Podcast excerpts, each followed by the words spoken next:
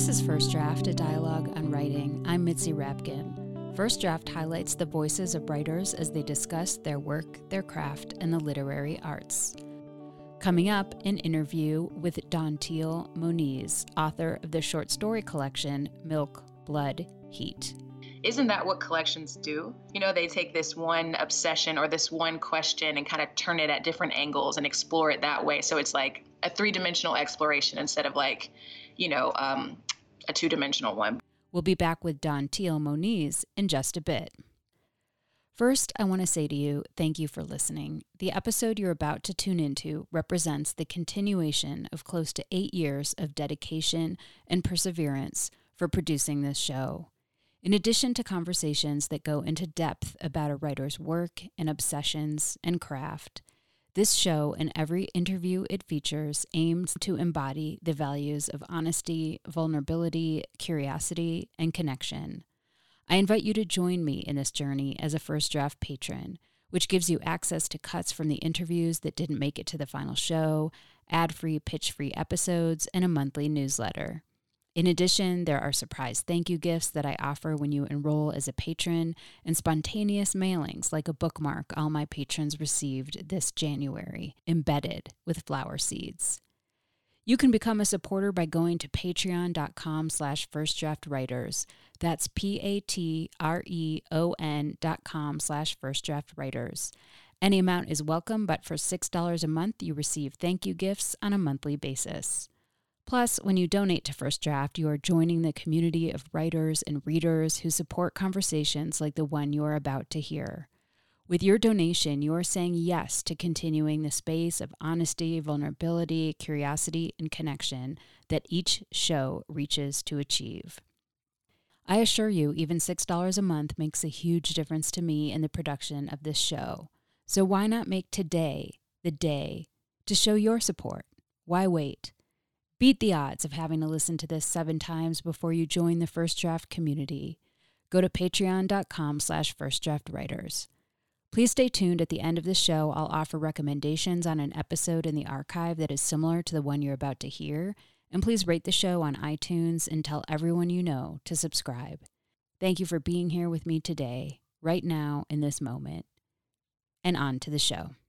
My guest today is Dantiel Moniz, author of the short story collection Milk, Blood, Heat, which is an Indie Next Pick, an Amazon Best Book of the Month selection, and a Roxanne Gay Audacious Book Club pick. Her work has appeared in the Paris Review, Tin House, One Story, and American Short Fiction, among others. She lives in Northeast Florida and teaches creative writing at the University of Wisconsin-Madison. Milk, Blood, Heat is set among the cities and suburbs of Florida and delves into the ordinary worlds of young girls and women to reveal the extraordinary moments of violence, reckoning, and awakening. Through these stories, we see characters lose their lives, gain their souls, grieve endlessly, confront race, and face death. Family ties are stretched and tested, transformation happens in prosaic moments, and many questions remain unanswered. We began the discussion with Dantiel Moniz sharing what was haunting her when she went to the page.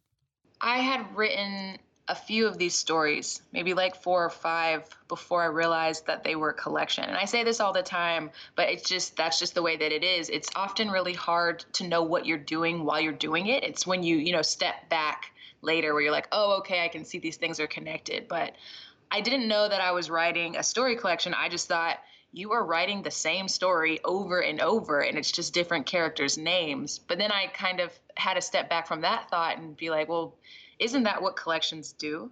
You know, they take this one obsession or this one question and kind of turn it at different angles and explore it that way. So it's like a three-dimensional exploration instead of like, a two-dimensional one. But I think, so there's 2 answers to that question, which is, once I realized it was a collection, I think the question I kept coming back to was, am I a good person? That's something that I come back to over and over in my life. And if you're being really real, the real question is, am I a bad person? Because, we generally tend to like think more negatively towards ourselves in a lot of ways. And so then I had to think about, well, what does good mean? What does bad mean? Is it situational? Who gets to define it? And so those are the questions that I think run through every single one of the stories. But then after I had finished all of the stories and I had them all together and I was like, okay, this is a collection, Then I realized that there was this other question that I hadn't realized that I was working towards or working around, which was, should I be a mother? And I think even if a story isn't dealing with motherhood or daughterhood directly, it's kind of omnipresent in all of the stories in some way or shape or form. So that was like the secret thing I didn't know that I was writing around. I have 10 pages of notes. At the end, after I wrote notes on all of them, I wrote down Milk, Blood, and Heat just in a row like they are on your book. And I wrote next to Milk, Teens. I wrote next to Blood, Violence. And I wrote next to Heat, Tension. And then I went back up and I wrote Food, Connection, and Life. And so does that make any sense to you? Food, Connection, Life is basically, yeah, that's it. It's, you know, milk that nourishes our bodies. That's when you're a baby, that's what you drink. All babies, most babies will say that. I don't know what insects drink with their babies, but, you know, blood of the body. And then heat, which, yes, heat of Florida, but also anything living has heat or needs it to live, right? So, yeah, I think that's spot on. Milk, Blood, Heat, which is the title story. I'm wondering, first, like, where did this story come in your writing all these stories? Like, was this the first one you wrote? Was it in the middle? No, it wasn't the first one. It would have been, so sometime after I got to my MFA in Wisconsin, I didn't write the whole first semester because I was just struggling so hard with imposter syndrome that I was like, oh God, they're going to find out that I don't belong here and they're going to send me back. But at some point in the, you know, I had this idea for this story. I think I was watching something on Netflix, and I don't remember what it was, but I oftentimes will get like a seed of a story while I'm watching movies or, you know, stuff or TV shows or something. And all I wrote, because what I do is I collect images and ideas and things in my notes folder on my phone. And then at some point, my brain is making these connections by itself. And then I realized, like, oh, these things are connected. So I move them in a folder together. And then that's how they become a story. So the first note that I have for Milk, Blood, Heat is just morbid girls. That's the first note. That's it. No other explanation. So I'm assuming whatever I was watching was like, and somehow kind of melancholy, and it affected me where I was just like, oh, you know what?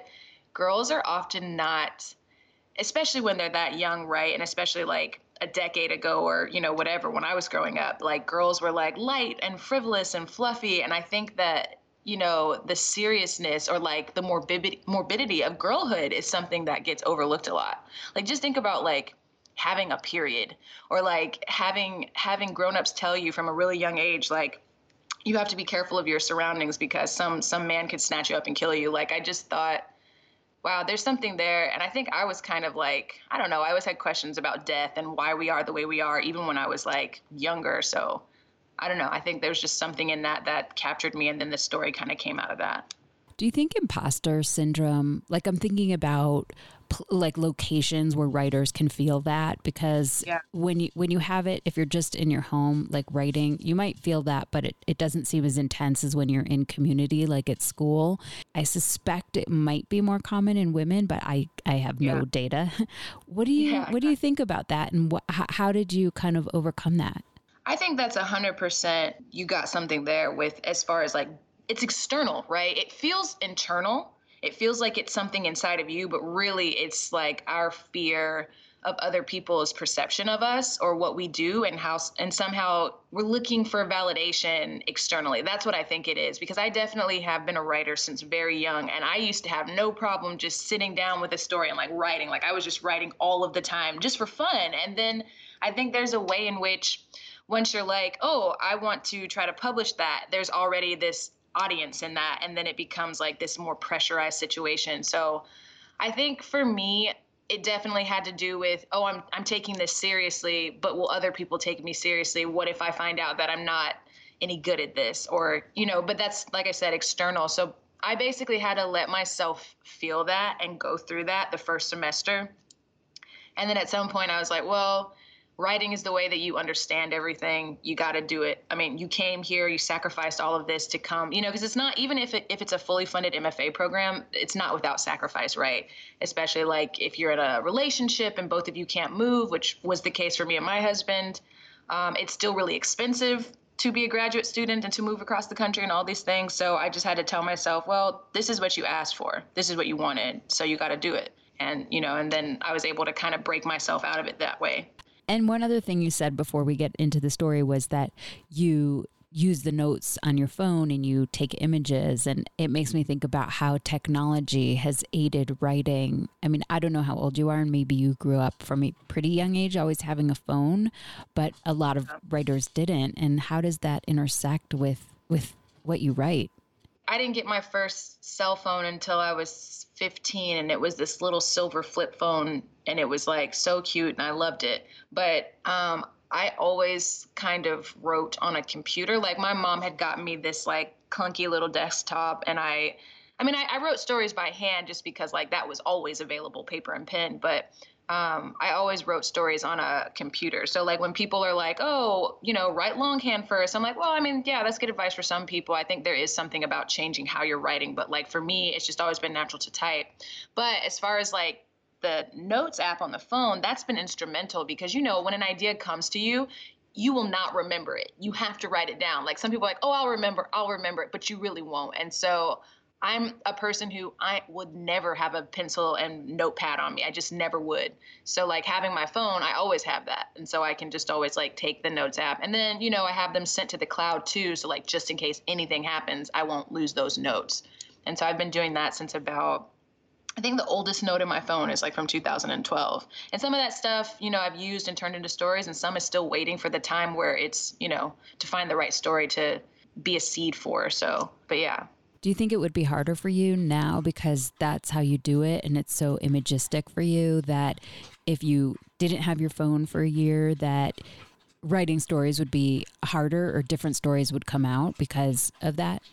I mean, probably, just because, like I said, I'm like, I wish I was the writer who was just like, look at me, I'm prepared to like, you know, do that. But like thoughts come to me so spontaneously or like just random. Like my husband, it's fine now, like he's used to it now. But like in the beginning, when I first started being like, okay, I'm taking this seriously, I'm taking notes, we'd be watching something or having a conversation, and I just grab my phone and start typing. I'm like, shh, don't talk to me. I need to do this. And he'd be like, what are you doing? But now he knows it's like, okay, she's got an idea. So he'll just very quietly and patiently like pause whatever we're doing and just like wait for me and be like, okay, you ready? But yeah, I think it would be different. I think so much more would get away from me. Yeah. I'd like to say I'd have an infallible brain, but I just know I don't. So Milk, Blood, Heat is the opening story, and the structure of it is it's Roman numeraled. It's still like paragraphs and narratives, but it's Roman numeraled. You have two best friends. They're 13. Kira is white and Ava is black. And Kira came up to Ava in the very beginning and says she feels like she's drowning. And somehow that formed a bond with them. So Kira has this sort of malaise and depression. And she comes from a more free family where her parents believe in freedom of expression, and Ava's mom is much more wary. She's more wary of Kira. She's just has a different sort of way of parenting. And in the very beginning, they become blood sisters. Basically, they drop their blood into a bowl of milk and then they drink it. So their kind of DNA is mingled.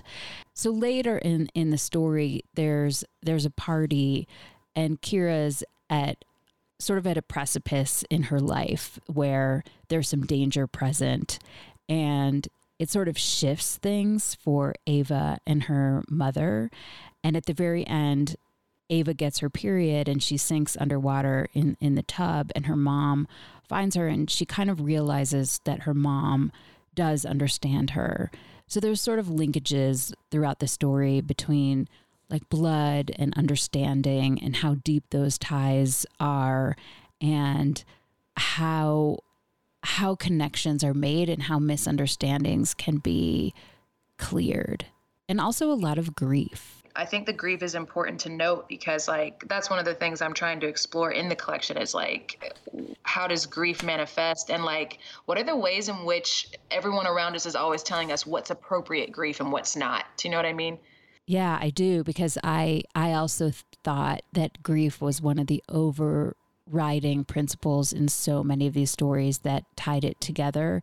So when you were saying in the beginning that you were exploring stories that are all the same, I thought grief was probably one of them.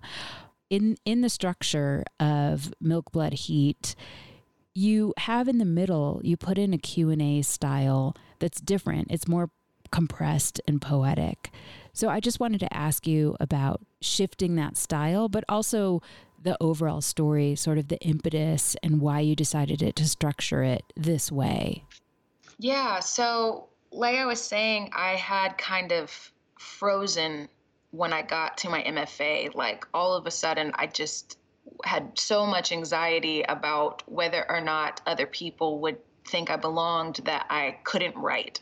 And so I had the idea for this story, but I was stuck. And so when I finally was able to kind of return to the page, I was trying to figure out how to write the story. Like usually when I come to a story, I know the end. I know where I want to start. Sometimes that changes. The ends are pretty concrete for me. The ends are like, I already pretty much know where I want to, get off the train, so to speak. But I was having trouble figuring out like just how to make it all work and how to get the energy started. And then I had read A Visit from the Goon Squad shortly before I started writing this story. And there's the story Safari that she has in there. And it's these Roman numeral sections just like this. And I was like, you know what? What if I borrow that? Because I really loved that story. I was like, if I borrow that, would that help me make this story work? And it turns out that it did. So I chose that form just because I was like, I need something to help me get going. And that was it. So thanks for that, Jennifer Egan. But I was interested in just exploring, especially these two mothers, right? I think there's a way in which if you are marginalized in any way, but especially if you're Black growing up in this country, there's a way in which you have to kind of have this hardened shell to kind of protect you from what's around you that's already trying to destroy you. And I think the difference between Kira's mom and Ava's mother is not that one of them understands one of them more than the other, or that one of them loves the other one more. It's that Ava's mother has to be a different mother than Kira's mother, just by nature of being Black growing up in this country. And she understands that there are hard things about this life that her daughter's going to experience. And it's kind of like, yeah, we don't have the luxury of being frivolous about the way we carry ourselves in this world. And I think I was really interested in that divide between the friends and how, oftentimes love can be conflated as harm and vice versa. And so, for Ava, it's like, my mother doesn't understand me. She doesn't care that I want to be free. Whereas to her mother, it's, I'm trying to protect you. And this is the way that I know how to do that. There's a line there that the narrator says. Ava's mom is saying to her, why are you so messy every time you come home from Kira's? Why are your sneakers dirty? Why can't they watch you and keep you cleaner? And Ava says nothing because words never mean what she wants them to. And that was one of my favorite lines in the story because it's so much about, in some ways, it's actually like pregnancy, what you have inside, but it can't really gestate in the right way. It's about culture and the fears we have of being wrong. I wanted to ask you if you had anything to say about that line.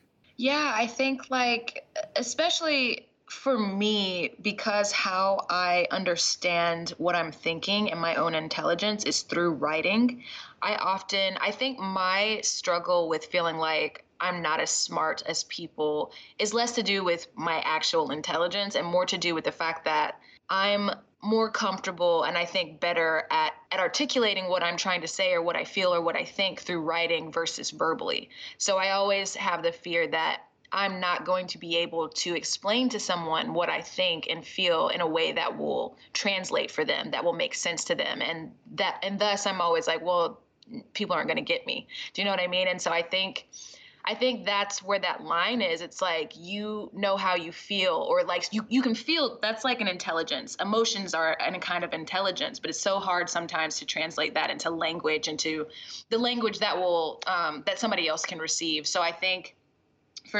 that's a lot of what's happening in our world with people. It's communication and miscommunication, understanding and misunderstanding, and like what happens in the space between those things in a relationship. And then there was that one section where in section 4, you change the structure. Just the structure is still the same, but you kind of change the way you present the content because it's pretty much a traditional narrative. And then in in section 4, you change it to a Q&A, and basically you're asking, why was this danger present? And then you answer it. How did you alight upon that?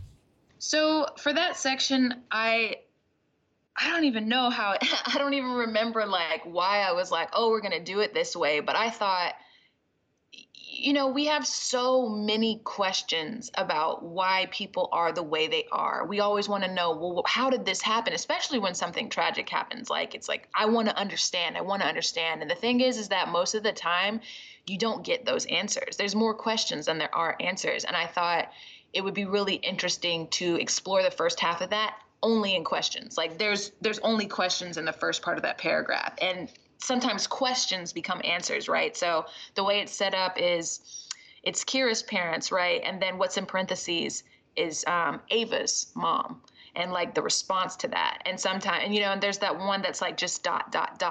And it's like that's silence, but sometimes silence is also an answer, or, you know, the refusal to answer or something. And sometimes the refusal to answer something is an answer. And so I just thought, yeah, there's so many questions, few answers, but then like the one answer that you can have, it's not going to give you closure. It's not going to make you feel any better. And so like, I thought it made sense that Ava would have this answer, but not want to share it because she's like, it's only going to hurt you.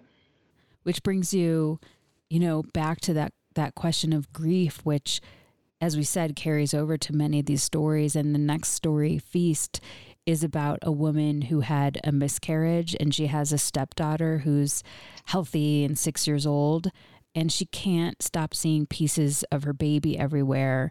And it's really hard for her to connect with Nyla, her stepdaughter, because she's so depressed. And I think the question that really that story asks is like, how long can you grieve? And is it okay for grief to eat you alive? And what if grief is unending? Yeah, I think the question about how long are you allowed to grieve is one that I really was getting at. And especially if you think about this situation, right? I feel like I hear so few stories about women who have experienced miscarriages in this way. It's kind of like, you know, there's a line where the husband says like, and the doctor too, is like, oh, this is common. This happens. It happens. It's common. And it's like, okay, so it's common. That's fine. I understand. But like, what does that mean that I'm not allowed to grieve this thing? And I think for Raina in that story, I think a part of her grief is exasperated by the fact that everyone around her is telling her, hey, it's not that big of a deal. It happens. It's okay. And she's like, well, I still feel this and you're invalidating what I'm feeling. And so I think in that way, it was harder for her to let go of the grief of having lost this baby, even though everyone was like, it happens. Everyone goes, you know, like many people go through this. She's like, well, that's fine. But it's happening to me right now. And I'm trying to exist in that space, and you're not letting me exist in that space. And so now it's become this thing, right? It grows in size. And I think with grief in particular, especially in this society, it's like, okay, you're allowed to grieve, but only in these ways that are recognizable. And you can grieve for this amount, but if you grieve longer than that, then now something's wrong with you. And now we have to examine you and like, why aren't you like getting over this? And I think grief is so individual, and it's not something that's like, oh, it happens and then it's over, right? Grief is a thing that can come back to you in any form. And I think a lot of people who have experienced grief, they're like, yeah, I mean, you learn to live beside it. And it's not always this intense, very visceral thing, but sometimes it's just kind of like a whisper, something that you live with, and a way of remembering whatever it is that you lost, right? So when you're talking about these big ideas of grief, you know, through the lens of this very particular and very real story for this woman, I'm curious about how you come to your endings, because I've reading this book, a lot of your endings seem to tie things up in a way that's either metaphorical or just so resonant. And that doesn't always happen. And I would love to talk about a particular ending if you feel okay about what it might reveal about the story. Probably one of my favorite endings was in the story Outside the Raft. Yeah. So based favorites too. Basically, this story is about two cousins who are living with their grandmother under different circumstances. One, basically her parents robbed a pawn shop and killed a man, and the other, her parents are divorced, and she spends a lot of time with the grandmother. Is that right? Yeah. So her parents had never been married. I mean, like, so that's normal for her. That's how I imagined it. And she likes to go hang out with her grandmother because she and her cousin are very close. So yeah. Mm-hmm. So Tweet is 10 years old, and she's the one whose parents robbed the pawn shop, and Shayla's parents aren't together. And she has always, her mother's friends have always said to Shayla that there's a darkness in her, and their grandmother believed very strongly in God, and Shayla questioned it, and Tweet believed. And that was something underlying the whole story, was this idea of faith. And they went with their aunt and uncle out on a raft to the ocean. And what happened is they got out a little bit far, and it got really choppy, and they fell out, and Shayla almost drowned Tweet to save herself. And so then through the ending, that loss, it's sort of tied up in their belief in God, or lack of belief in God. And Shayla's life went on to be okay, but Tweet sort of passed on that loss to her kids and understood that kind of you need the darkness and the light.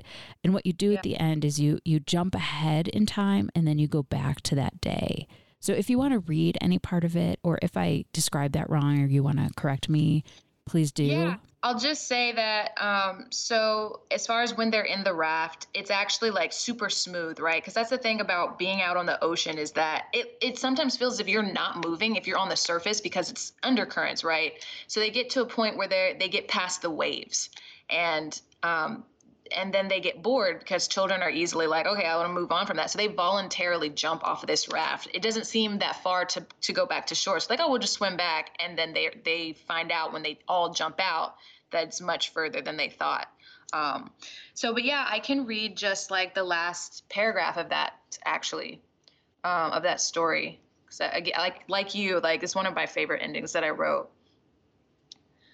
On shore, Tweet knelt on hands and knees as if praying to our grandmother's Jehovah, gulping air and choking on it.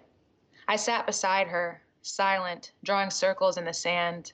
I didn't know how to explain myself, how I had become full of terror and light, or that I had been both the drowning and the wave, how suddenly I knew that all things must die. I didn't know how to apologize for wanting to save my own life. I wrapped my arms around her, like a mother might, pressed my lips into her neck. Her body relaxed into mine, and the shivering stalled. I heard her sigh. "I love you," I said, and I willed the words to vibrate at a higher frequency, to jounce through her solid-seeming skin and settle in her bloodstream, as with the voice of God. So can you talk a little bit more about how you got to that point? And right before you jump ahead in time and show a little glimpse of their life, and I think that's really important to how you go back. Basically, and again, endings usually come to me. So when this is the first story that I ever wrote for this collection. And I wrote it in undergrad in 2012 in a workshop. And obviously it did not exist in this way in 2012, but, all of the seeds are kind of the same. And so when I was revising it, I kind of obviously just like kind of broke the story open.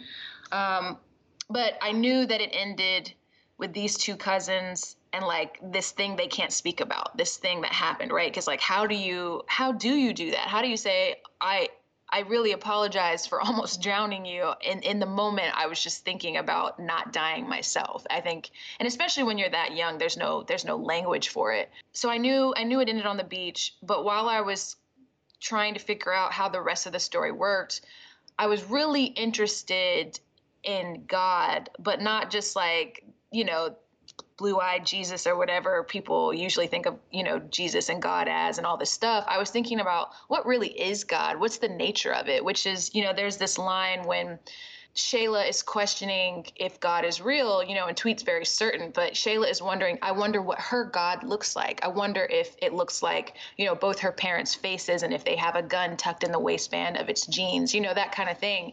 And so I think it was really important to get back to the idea of what God was. You know, Shayla's in this moment of drowning. They all are. And she thinks, well, if he watches everything, he can see me right now. And he is there. I think there's a line where she says, like, not I think, I know, but there's a line where she says he was the blue blackness of the underside of waves and the salt burning in my nose. So I think it gets to the question of God is nature, you know, in a way that, like, God is this thing that's all around us, this living thing. It's inside of us. It's around us. And I just thought there's a certain type of fear and love in that. And so even if, you know, Shayla can't apologize for what has happened, she can say, I love you, and hope that that love lives inside of her cousin.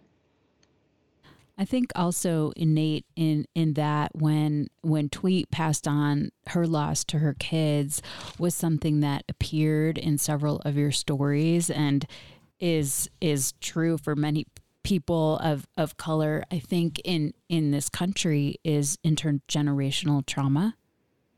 Yeah. Yes. 100%. Yes. Oh my God. Yeah. I forget to talk about that so explicitly because I just build it into the world, because that's, you know, that's the way it's experienced in life. A lot of these things that are happening, we live in all of these different systems. We think about capitalism and white supremacy and patriarchy, right? But you often are not living it in a way where you're conscious of all of the ways in which that affects a life, but it's all around you. But yeah, intergenerational trauma is definitely one thing that I'm thinking about. I'm thinking about it in that story, and I'm thinking about it in, I think, Necessary Bodies. There's actually a line that's talking about it. And then if you think about the story in Almanac of Bones, but yeah, it's what do we pass on? And how does that get passed on? What's inherited, I think, is the question there. I think too, it's probably so embedded in every situation and how the characters have language and what they say, that it's like you were saying, you forget to talk about it because it's almost so woven in. It's the fabric. Yeah.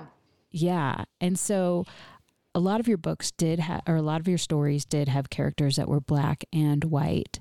And how important is that for you in your stories? And does that help emphasize some of that trauma in a different way? Yeah. So I'll say right off the bat that I don't think that Black work needs to engage with whiteness. I don't think that that's a requirement, even though it has felt that way, just because of how the larger publishing industry is set up. But I will say that I'm interested in that right now. And I think a part of that absolutely has to do with the fact that most of my formative relationships were with people who were white. And, you know, it's not until the last, I don't know, 5, 6, 7 years or whatever, when I'm looking back on those relationships that I had, in elementary school and middle school and even high school, where I'm thinking I'm sure these people actually cared about me. There was care there, but there were so many ways in which they intentionally or not othered me. And going back and looking at, those moments where things were said to me or done to me that made me feel a certain way, but I didn't want to say that for fear of, losing the relationship, or I didn't even know how to articulate it at that time. So I think it's a really good example of just okay, so if you take the married couple that's in Necessary Bodies, right? That's an interracial relationship. They actually have a really stable marriage. They have a loving marriage, and you can feel that, but there's still things in which, she's kind of having to remind her husband, hey, you've got these sets of privileges, and that's just the way that it is. I'm also, my husband is white, and I feel we've had a long journey together of him having to discover the world as it is for someone who's not at the top of the hierarchy, right? And so, it's just a situation where it's yes, we have this love and that transcends a lot of things, but hey, this is the reality. The reality is I move through the world differently than you do. And I think, yeah, that was definitely something I was interested in kind of exploring on the page. I think too, in that story, Necessary Bodies, one of the things it points out, which is very true in life, is that in some ways it's easier to be positive and honest with an acquaintance. That yeah. There was a character in there that she could be, the main character could be, Billy could be more honest with about what was going on in her life and how she was feeling, because it's so interesting how vulnerability is when it's with an intimate partner. It's so much scarier. And so you hold back, but with an acquaintance, you can tell everything. Yeah, and I think that's something also to look at when you're looking at the types of relationships that are happening in those settings in the bar in those stories. So I'm thinking about The Loss of Heaven and Snow, right? So it's like those are transactional relationships, but at the same time, people will tell you so much more about themselves, and they probably tell other people they're even closer with, because it's like, I don't know, there's almost like this wall between you and that person. So it just is easier to be like, yeah, I'm going to tell you about, you know, my father's death, or I'm going to, you know, I don't know. I was a bartender and a server for, that's pretty much all I did before I went to my MFA. So I never had what people might call a real job, which is a form of elitism, by the way, a judgment of like how people keep themselves alive. But, people would tell me the wildest things. Like, honestly, I have so many notes and stories and seeds, like, just waiting to happen just from the amount of information people would reveal to me, like really intimate things. But like, it's like, I don't know if it was like, oh, I'll never see this person again, or I only see this person in this context. So some of my personhood was kind of like constrained in a way that made it safe for them to talk about things. I don't know. But yeah, I think there is something there between intimacy and like how well you know a person. So you mentioned earlier the patriarchy, which comes through in a few of these stories, but one of the ones that it stood out the most was Tongues for me. Yeah.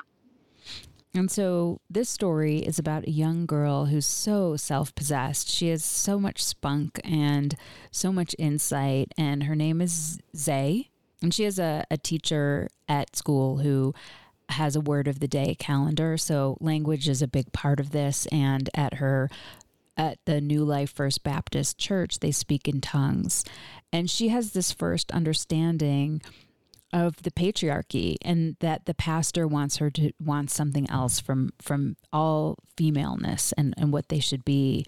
And she's not down with that. And he's saying we need good God-fearing girls, and she's just more independent, and she's judged by her family, by her brother, by people at school who, because her brother says that she's possessed, and yeah. And she really fights back. And to me, that story is about the power of words. Yeah, language is really important on the surface level, right? Because it starts with that we get the entry to the word of the day calendar and what that means in Zay's life, and how she's understanding what a word is and what's underneath what that word is. And I think that's one of the things that I was mostly exploring, is this idea of double speak, right? Like, you're saying one thing, but there's something underneath that, and that's the true intention. You know, she recognizes that with her parents. She recognizes that with her pastor, right? She recognizes that with the Bible. It's like, you know, these are ways in which you are dictating to me what I should be, but underneath that, what's driving that? And I think that's important to think about. I honestly think a lot about our country when I think about double speak and shadows underneath words people are saying, because, you know, you have this like, all men are equal, like that's what our Constitution is founded on. But then if you really look at what's going on, it's like, that's a lie. It's foundational. All of these inequities, all of these like systemic discrepancies is foundational. And so I think that's one way in which it's really important to understand that what people are saying and what they actually mean are sometimes very different. And I think that's what Zay is kind of going through, an awakening of understanding that there are shadows in this story. Yeah. And also how culture can change you, because she is really castigated for not believing. But when she was younger, her and her brother really believes. His name is Duck. And when he was younger, he really looked up to her, and he would come into her room at night and ask her questions and get into bed with her. And then that changes, and she's seen as bad. And you have a line in there that says there's nothing she can tell him that he'd understand that might bring comfort. It is the nature of light to illuminate, and she can't, like so many, forget what she's seen.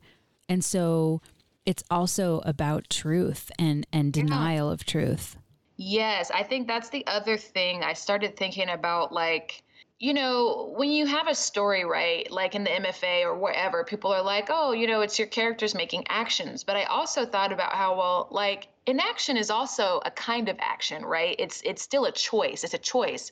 And I thought about how, like, once you have knowledge of something, you cannot forget that knowledge. You can choose to ignore it. You can choose to act against it, but you know it, which means you're changed, which means the responsibility you have towards whatever it is, towards other people or yourself has changed. But it's like, are you going to move in the direction of that knowledge, or are you going to move away from it?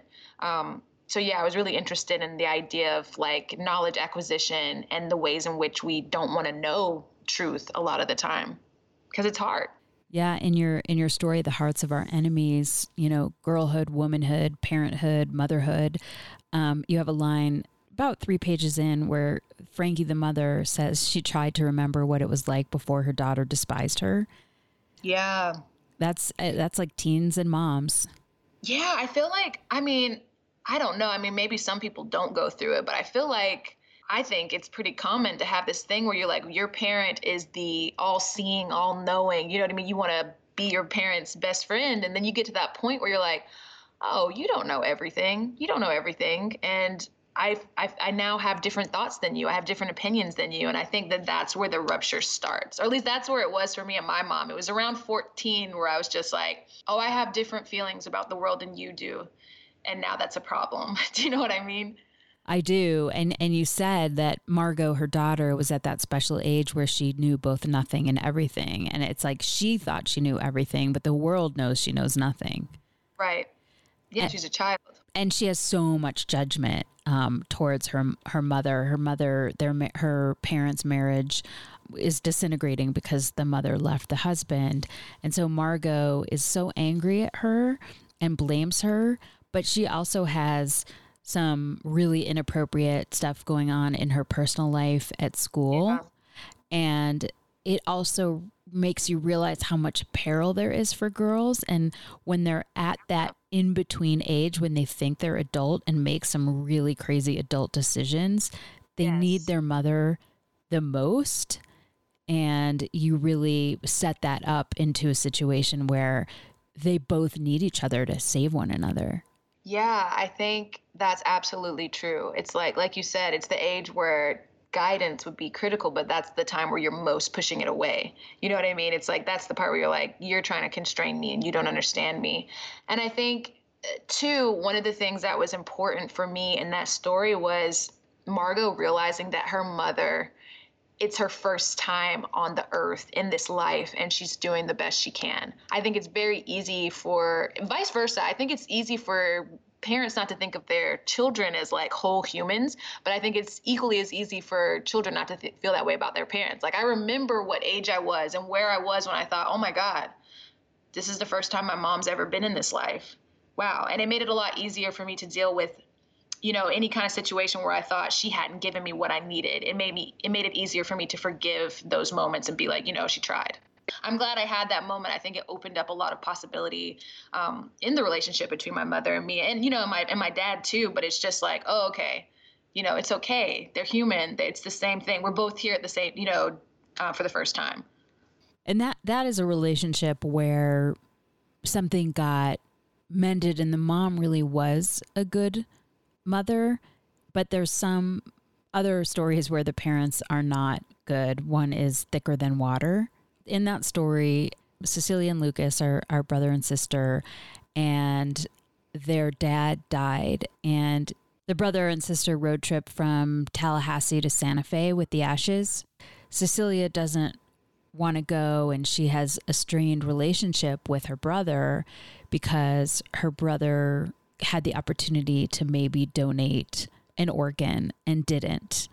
And part of the reason he didn't, I think, in part was what he saw, and the father molested Cecilia.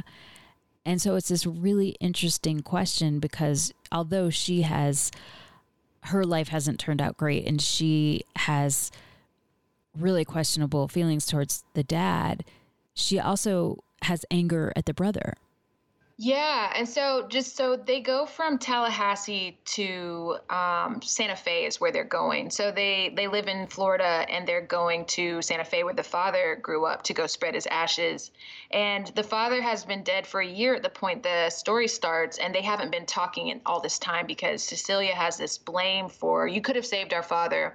But they're also, so the thing that happens between Cecilia and the father isn't isn't dealt with directly. And the reason why I wanted it like that is because this story isn't a first person POV. So if you haven't dealt with, if you haven't been able to admit to yourself the things that have been going on, how would that be very clear in the story? So for me, I had to kind of toe this line between revealing, setting it up to where you can understand by the end, what happened, while also kind of giving Cecilia that, a way of kind of dancing around what happened, because she hasn't and is not ready to deal with it yet.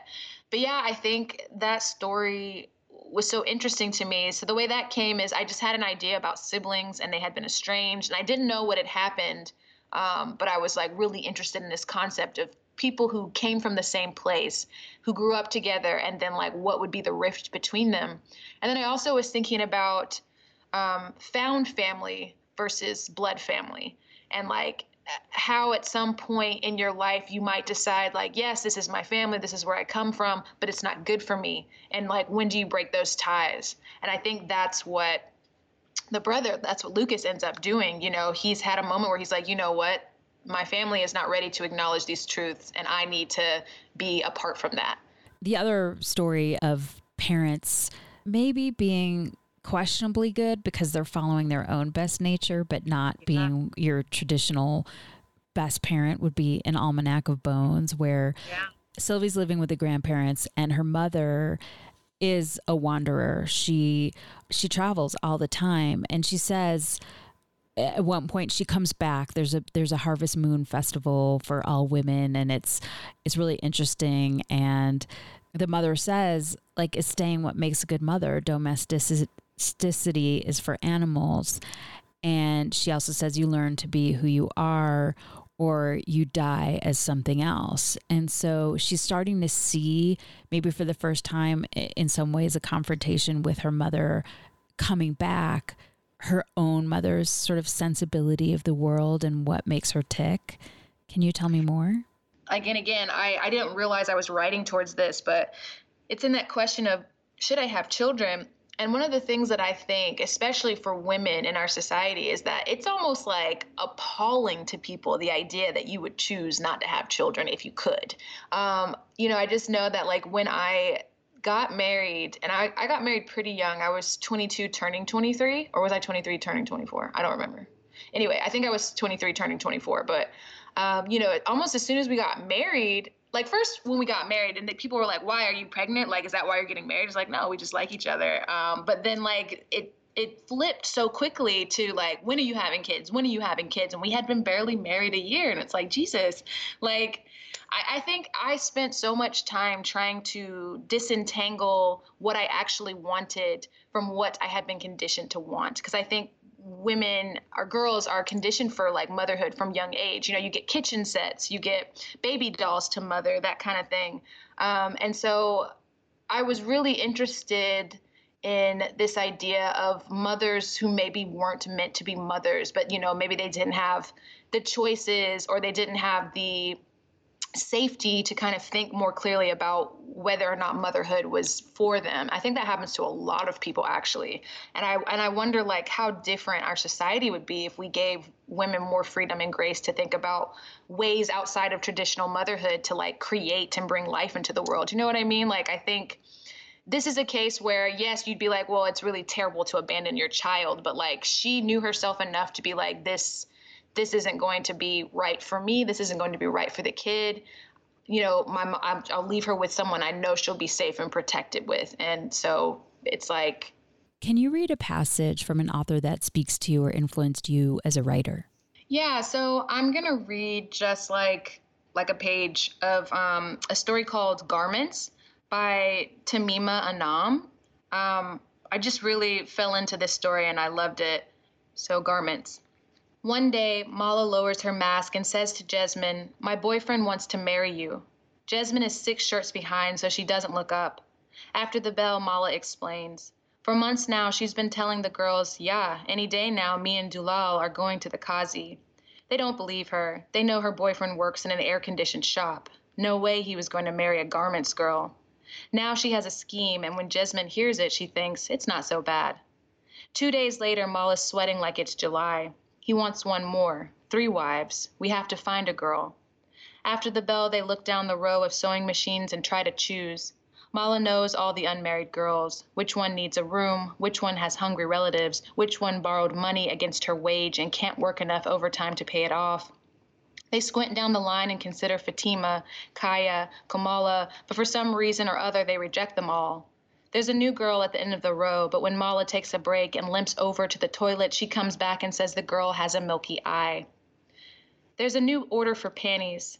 Jasmine picks up the sample. She's never seen a panty like it before. It's thick, with double seams on the front, back, and around the buttocks. The leg is just cut off without a stitch. Mala, she says, what's this? Mala says the foreign ladies use them to hold in their fat, and they call them thanks. Thanks? Yep, because they look so good in the mirror, they say to the panties, thanks. Jasmine and Mala pull down their mask and trade a laugh when the morning supervisor Jamal isn't looking. Jasmine decides it won't be so bad to share a husband. She doesn't have dreams of a love marriage, and if they have to divide the sex, that's fine with her. And if he wants something, like he wants his rice the way his mother makes it, maybe one of them will know how to do it. Walking home as she did every evening with all the other factory workers, a line 2 girls thick and mile long, snaking out of Tongji and all the way to Atara, she spots a new girl.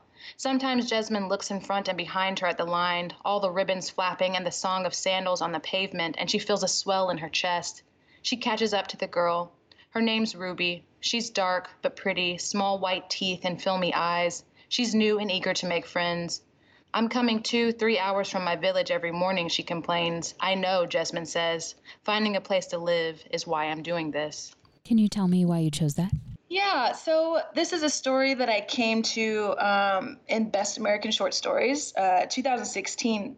And I thought just the opening of that, like, grabbed me. I was just thinking about, like, marriage as this institution, and, like, you know, now it exists, at least in our country, as, like, you know, love matchups, or, you know, honestly, love mismatches in a lot of ways. But, you know, the fundamental purpose of it, you know, earlier was the consolidation of assets, like, you know, to gain capital, to gain standing, and just to see, like, these women who are like, you know, we will allow ourselves to be, like, 3rd wives so we can have a place to live, so we can have some kind of standing. It was just so interesting to me. And still, this story is grappling with that, but with so much humor, so much levity. I thought that it was such a deep and affecting story, but it was really funny. And I liked that as well.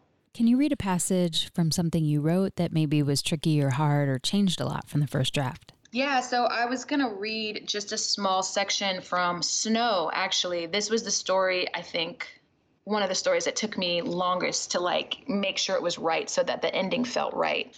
So I'm just going to read the part where her and her coworker that she has kind of a crush on, they go outside and they're taking a break from work. RJ sat in the usual smoking spot, around the side of the building near the enclosed dumpsters, out of sight of patron view. The cooks had drug out 3 old crates for chairs and a table. RJ nodded at me as I approached. I sat next to him and wrapped my arms around myself. Our breath garlanded the air. You going to Gemma's party? Are you? I asked. RJ brought out the baggie, and it seemed like half the Coke was gone. He scooped some out and took a hit, thumbing his nose against the burn. I might, if you go. I have more fun when you're around, he said, then reached over to tug gently on my ear. The spot glowed with warmth and traveled through me, striking hard between my legs. My body felt made of stars. I admitted to myself right then that what was between RJ and me was maybe not nothing. Easily, I could imagine him as a lover and what that quick pink tongue would do. The hugeness of RJ's pupils seemed to suck at me, and finally I had to turn away. It's cold, I said. We should both get back in there. Here, warm up. He measured a bit of powder onto the back of his hand and held it up to me. I looked from him to his hand. There were only 2 more hours in the shift, and the high was so brief. Who could it hurt? Other than myself. Why did you choose that? So in the original versions of this story, I didn't have that, like, explicit moment between them where she realizes that she's kind of been lying to herself about what the nature of their relationship might be, like what's underneath her attraction to him. And so I think that was one of the ways in which when people were asking me, oh, are you sure it ends there? I realized it wasn't the ending that was the issue. It was the fact that I needed that moment where it's like the reader can see her realizing, you know, what's actually happening. Where do you write? I prefer to write in coffee shops, but obviously that's not been a thing. So I write upstairs in my office. I have like a little loft and it looks out onto the window. Like right now it's raining and it's like the rain against the windows and everything. So I write up here. What do you do or where do you go to get away from writing? Movies, TV shows. I play video games with my husband. We're really into cyberpunk right now. And so that's cool. And then roller skating. I've been trying to learn how to be a jam skater during the pandemic. But it's really hard to get away from writing. I feel like my brain's always doing it even when I'm not. But yeah, those are the ways in which I can put it kind of in the backseat. Who do you show your work to first to get feedback? So that's a two-part question. I show it first to my husband, but I can't get feedback from him because he's not a writer. He'll just be like, yeah, that's great. That sounds good. But he's always the first person that I need to. It's like I show it to him, or really I read it out loud to him, but it's like reading it out loud to myself, but in a way that I'm bouncing it off him, so it makes sense to me. But the first person I show it to is my friend, Sarah Fuchs. She just is a great reader for my work, and she'll tell me like what's working, and she'll tell me when I'm not living up to myself, which I think is important for every writer to have. How do you deal with rejection? It's going to sound really basic, but just acceptance, right? Like no matter what level of this career you get to, rejection is forever. It will always happen because there's just like so many spaces and like people, all these people who are applying. So like I usually deal with it like I'll give myself a moment. I might like, you know, bitch to my friends in my group chat, but then like just realizing that it's forever. It's okay. It's not personal. And what is your favorite word? I don't know if I'm allowed to say what my favorite word is. Am I allowed to? Absolutely. So, all right. So my favorite word would be fuck, which is only because it's such a great word. It's so versatile, right? You can use it as a noun, a verb, an adjective. It can mean something really great or something really terrible. It can be an insult or a compliment. It's just, you can use it for all things. But if I had to be like a PG backup word, it would be burnished, but as an adjective. I just like the way that sounds, and I like the gleamingness of the word. Like it emulates what it does. Well, thank you so much for sharing and for this conversation. I really appreciate it. Hey, thanks so much. You've been listening to First Draft, a dialogue on writing. My guest was Dantiel Moniz, author of the short story collection, Milk, Blood, Heat. If you like today's show, check out my interview with Amina Gautier. We discussed her short story collection, Now We Will Be Happy, which features tales of characters working through fragility, disconnection, race, and culture. You can find that interview and the entire First Draft archive of 300 interviews at firstdraftwriters.com. You can stay tuned to First Draft on social media, on Facebook, Twitter, and Instagram. Just look for First Draft ADOW. You can email me at firstdraftwriters@gmail.com anytime. Remember, there are plenty of extras for becoming a member and donating to First Draft, including access to pitch-free, ad-free content, as well as cuts from the interviews that didn't make it into the final show, writing tips from my guests, books, and more. Join me as I reach for honesty, vulnerability, connection, curiosity, and insights on craft with each episode. I can't tell you enough how much each and every single dollar counts to keeping this show alive. The first tier of support is just $6 a month, so please go to patreon.com/firstdraftwriters. Coming up in the next few months on First Draft, interviews with Anna North, Gabriela Garcia, Marissa Silver, Stephen Pressfield, and Kevin McElvoy. I want to send out a huge thank you to my patrons for making this interview happen. Your support makes First Draft, a dialogue on writing, a reality every week. Please stay healthy and safe. The theme music for First Draft was produced and performed by Murph Mahaffey.